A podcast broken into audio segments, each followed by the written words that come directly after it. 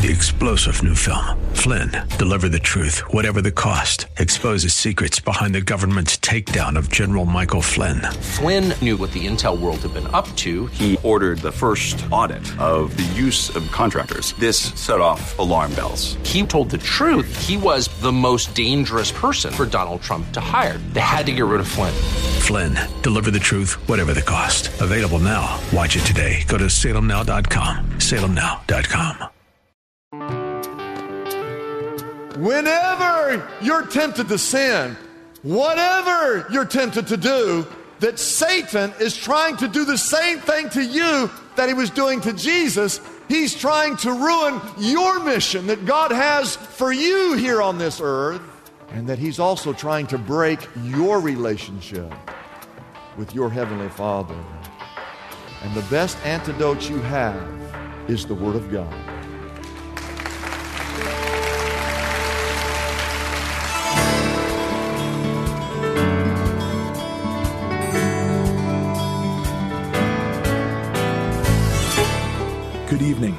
Kyle Welch, and welcome to Lift Up Jesus with Pastor Dudley. We are here every night at this time on KKLA to share the good news of Jesus Christ and to lift up his name to the entire city of Los Angeles. No matter if you are listening tonight from your car, or at home, or in your place of work, we believe that tonight's sermon from Pastor Dudley will be a blessing to all our listeners. So if you can, get out your Bibles and let's join Pastor Dudley right now with tonight's message. I want you to look at your text, and we're going to go through this story in Luke chapter 4. We're going to see where Jesus himself faced temptation. If I were to ask you how many of you have ever been tempted, you would all raise your hand. Jesus was tempted himself. And we're going to see how he was tempted, how he overcame temptation. But think about that. If he had yielded, if he had done what you had done, what I have done many times, if he had yielded to that temptation and actually sinned, there would be no forgiveness of sins today and there would be no salvation available to anyone here today. So we need to see how did he overcome such temptation. I want you to look at the very first verse of chapter 4 in your Bibles and tell me what is the first word of that entire chapter. What's the first word? Say it again. Jesus. Oh, that's the name above every other name. Say it again. Jesus. I love studying a text that the very first word is Jesus. And it says in verse 1 that Jesus was full of the Holy Spirit and he had just returned from Las Vegas. Is that what that says? What does it say? Oh, he had just come back from the Jordan. Now, what had he done at the Jordan? He had just been baptized, okay? And it's very important as we go through this text to note that immediately after he did what he was supposed to do, where he was baptized, immediately he faced temptation. And you need to know that that same is true for you. How often have you said, I'm going to live for God and do the right thing, and immediately you immediately face some type of temptation because uh, the, the devil is after you just like he's after Jesus. And you're going to see that as we go through this text. Jesus, full of the Holy Spirit, he had just returned from being baptized at the River Jordan, and he was led by the Spirit. Don't forget that truth because that's important. He was led by the Spirit of God to go to the desert. Wherefore, verse 2, for 40 days. Everybody say 40. 40 is an important number in Scripture. Anytime you see the number 40, 40 is considered a long period of time. It's not two or three or four or five or six or seven. 40 is considered a long period of time after which something new is about to begin. For example, the, the, the, Israelites wandered around the desert for 40 years, after which something new was about to happen. What happened to them that was new after they'd been wandering around for 40 years? Well, they, they went into the promised land, the land of flowing with milk and honey. Jesus was not in the desert for 40 years, he was only there for 40 days. But the number is significant because at the end of 40, there's always something new just around the corner. Well, what was new for Jesus right around the corner was that he was about to begin his ministry. Jesus did not begin his ministry until he was 30 years of age. And so he's baptized in the River Jordan. He's led by the Spirit. into this desert where he's there for 40 days. And right after this, he's going to begin his earthly ministry. This is an important time. Look at verse 2 where for 40 days he was tempted by the. Who tempted him? The devil. And he says he ate nothing. This was a 40 day fast during those days. And at the end of them, he was what? How many of you would be hungry if you were, hadn't eaten for 40 Some of you are hungry right now and you had breakfast. the devil said to him, If you are the Son of God, tell this stone to become what? I have a stone right here. It's a real stone, it's heavy. Remember, Jesus hadn't eaten for 40 days. He's out in the desert. He's hungry. And the devil comes up and says, So, you say you're the Son of God? Why don't you turn this stone into a loaf of Wonder Bread?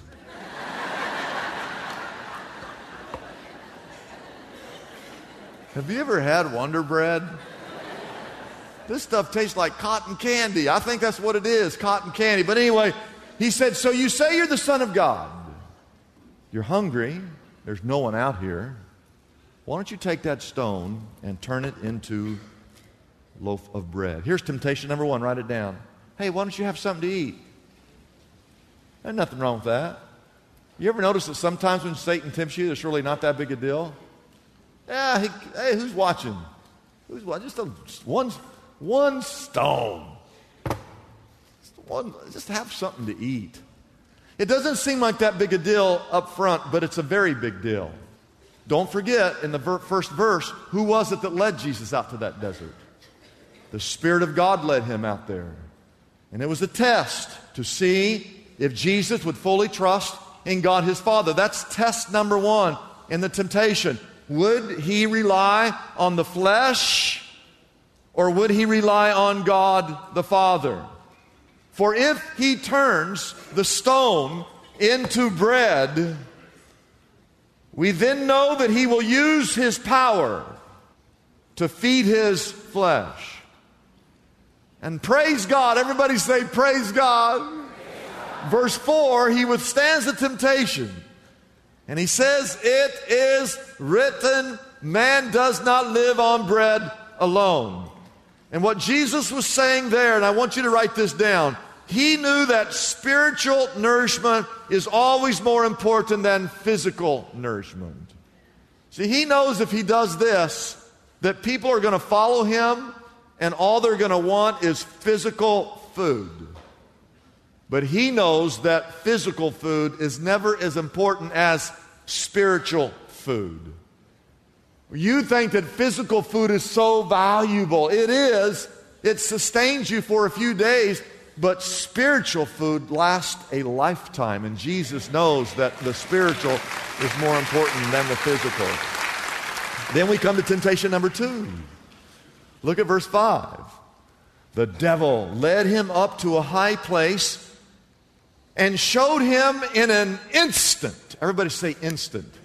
Isn't that the way the devil works?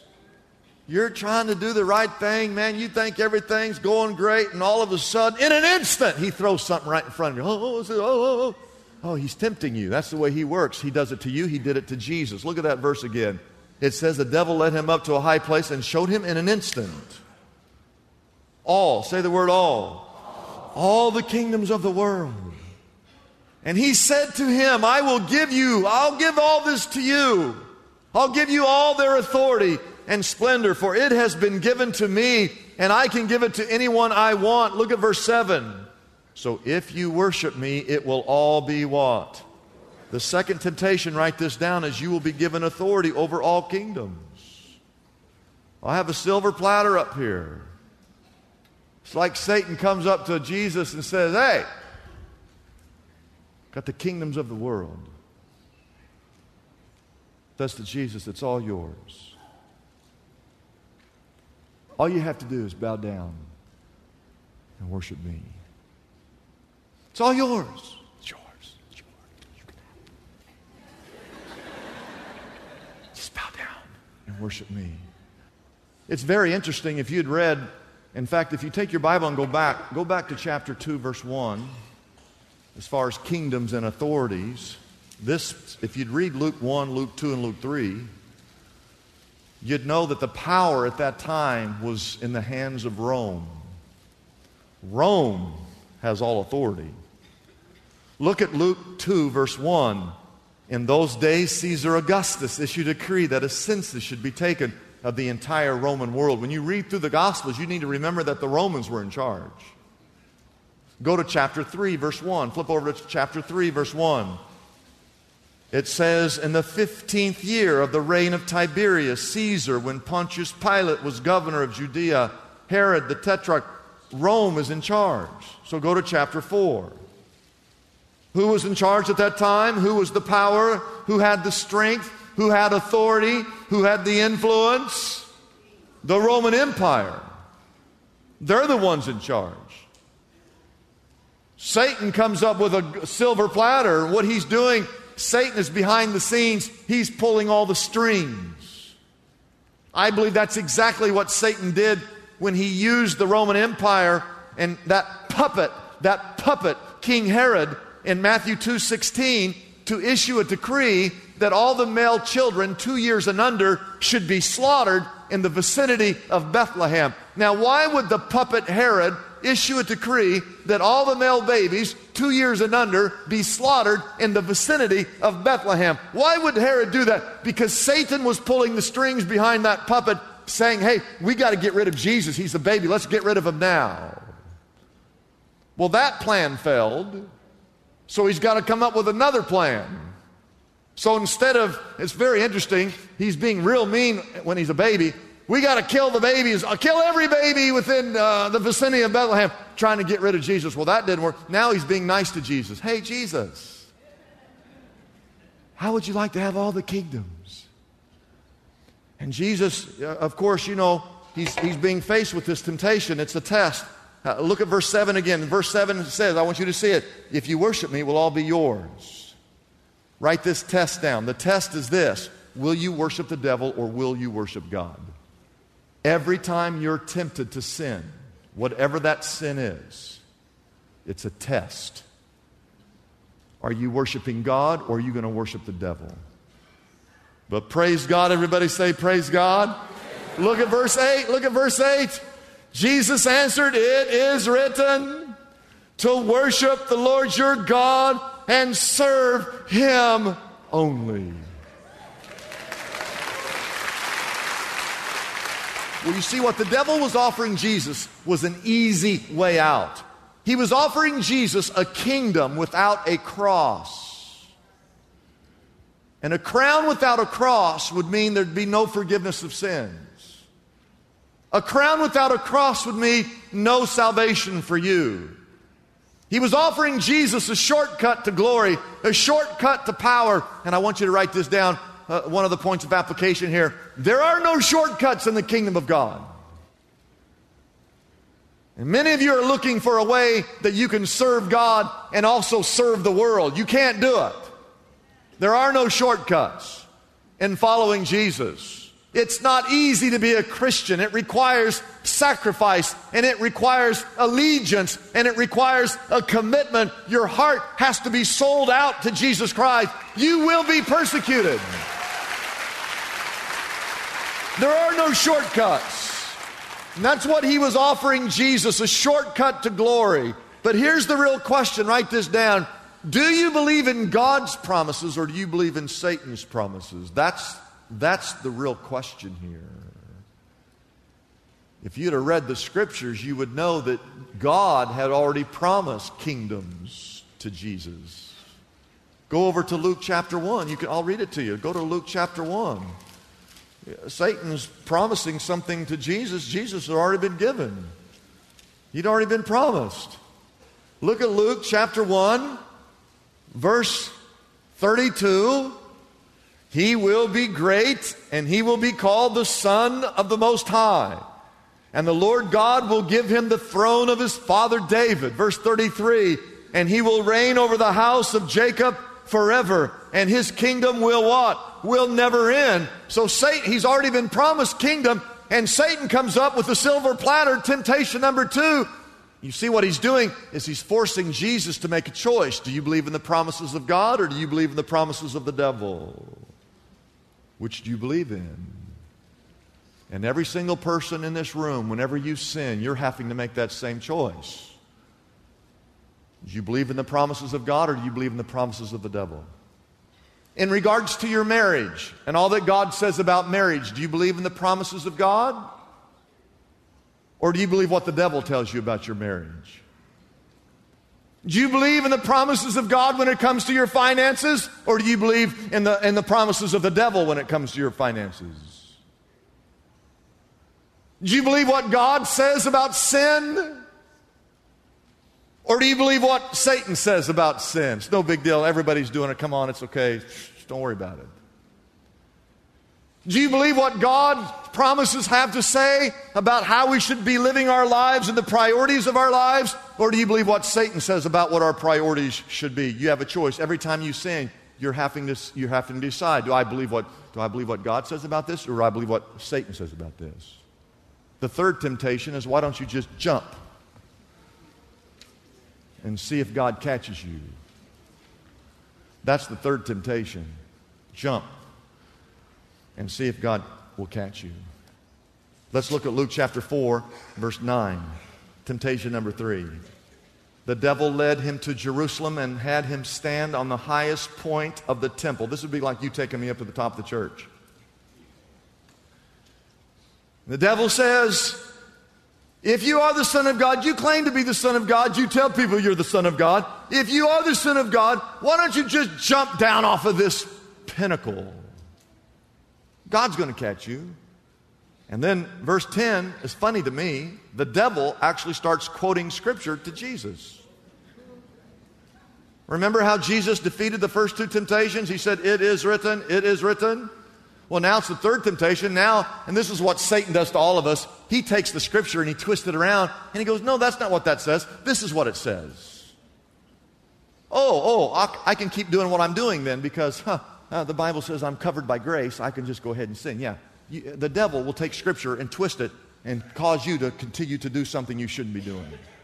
This text is talking about when Jesus uh, dies on a cross and they take him off the cross and they throw him in a grave and they put a big stone over it, and it looks like it's over. It looks like Satan has won. It looks like it's over, that God is going to rescue and, and uh, save the day. That's what the text is talking about. But Satan, he uses it. Hey, why don't you just jump off the temple here? Because it says, He will command His angels concerning you to guard you carefully. Verse 11, they will lift you up in their hands so that you will not strike your foot against a stone. And if Jesus jumps and God doesn't catch him, what happens to Jesus? He dies. Not on a cross for the sins of the world, but he dies being led by Satan himself into foolishness. And if he jumps,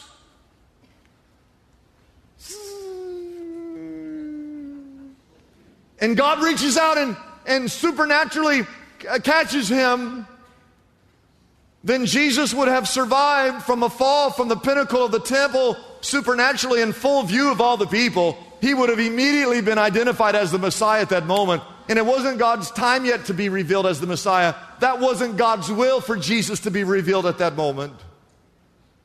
And you see, Satan is always trying to get us to do things that go against the will of God. That's the test. Write it down. That's the test. Are you going to follow God's will?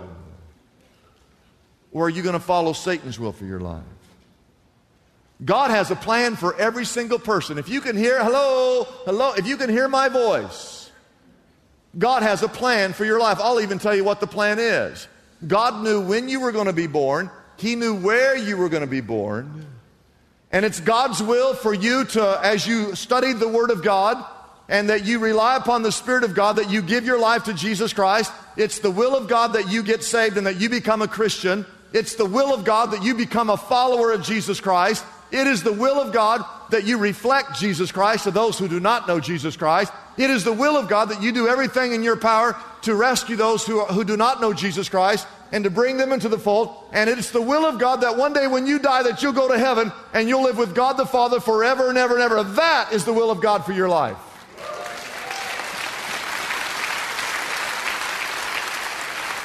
And Satan will do whatever he can possibly do to keep you from following the will of God. And he will say to you, Hey, come over here, let's do this crazy thing. This is, this is cool. This is cool. Watch this. Let's do this. Don't go to church. You don't need to bring your Bible. Don't, no, don't bring your Bible. If you go, don't bring your Bible. No, you don't need that. No, you're smart enough just as you are. Yeah, because I might want to twist some things, and I don't want you to know what it says. I want you to just be real gullible. When the pastor's talking, maybe he'll say something. You won't have any way to check to make sure what he's saying is true. So don't take your Bible to church. I'm hoping that he says something that leads you astray. And uh, hey, hey, hey, hey, hey, smoke this. Drink this. Watch this. Oh, no, no, no, no, no, don't go to the encounter. No, no, no, no, come over here, come over here. We're going to a club. We're going to a club. We're going to Vegas this weekend. No, no, don't go to church. No, I, I know what the message is going to be. You, oh, no, you don't need the message that weekend. No, no, it doesn't apply. Come with me to Vegas. See, the question is every time Satan tempts you, think about this.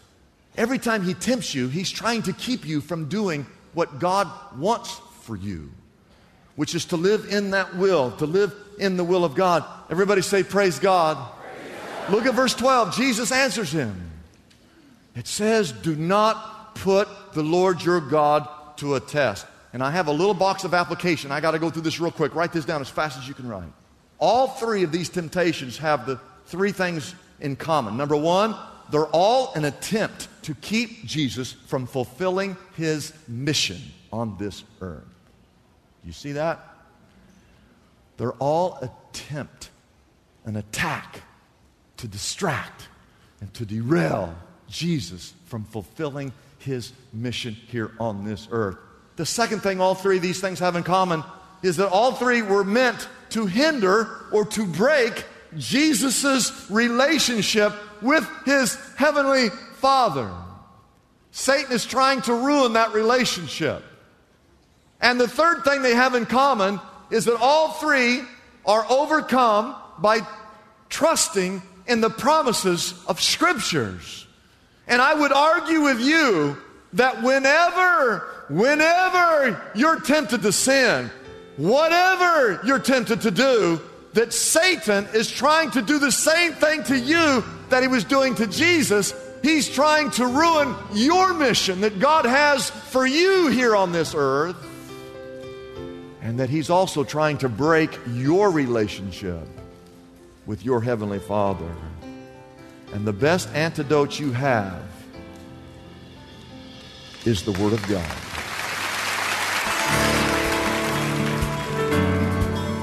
If you were moved by Pastor Dudley's message tonight, we want you to know we have phone counselors standing by and ready to pray with you right now. Our number is simple to dial. It's 888 818 4777. Again, that number is 888 818 4777. We are ready for any prayer requests or needs you may have. Ephesians 6 reminds us of the many gifts we have been given by God. And prayer is one of the greatest assets we have as Christians to fend off any attack by the enemy. So please don't hesitate to call us if you are alone and need to pray with someone right now. We also want you to know that Pastor Dudley Rutherford has a monthly devotional that he'd like to share with you. You can easily sign up to receive this devotional by simply going to our website, liftupjesus.com, and clicking on a link at the top of the page that says Monthly Devotional. There is a place on the monthly devotional page where you can enter your name and email address and begin receiving Pastor Dudley's monthly devotions on a regular basis. It's that simple. This is just one of the many resources we offer on our website, liftupjesus.com. That website again is liftupjesus.com. I'm Kyle Welch, hoping you'll join us again tomorrow night at this same time here on KKLA as we lift up Jesus with Pastor Dudley.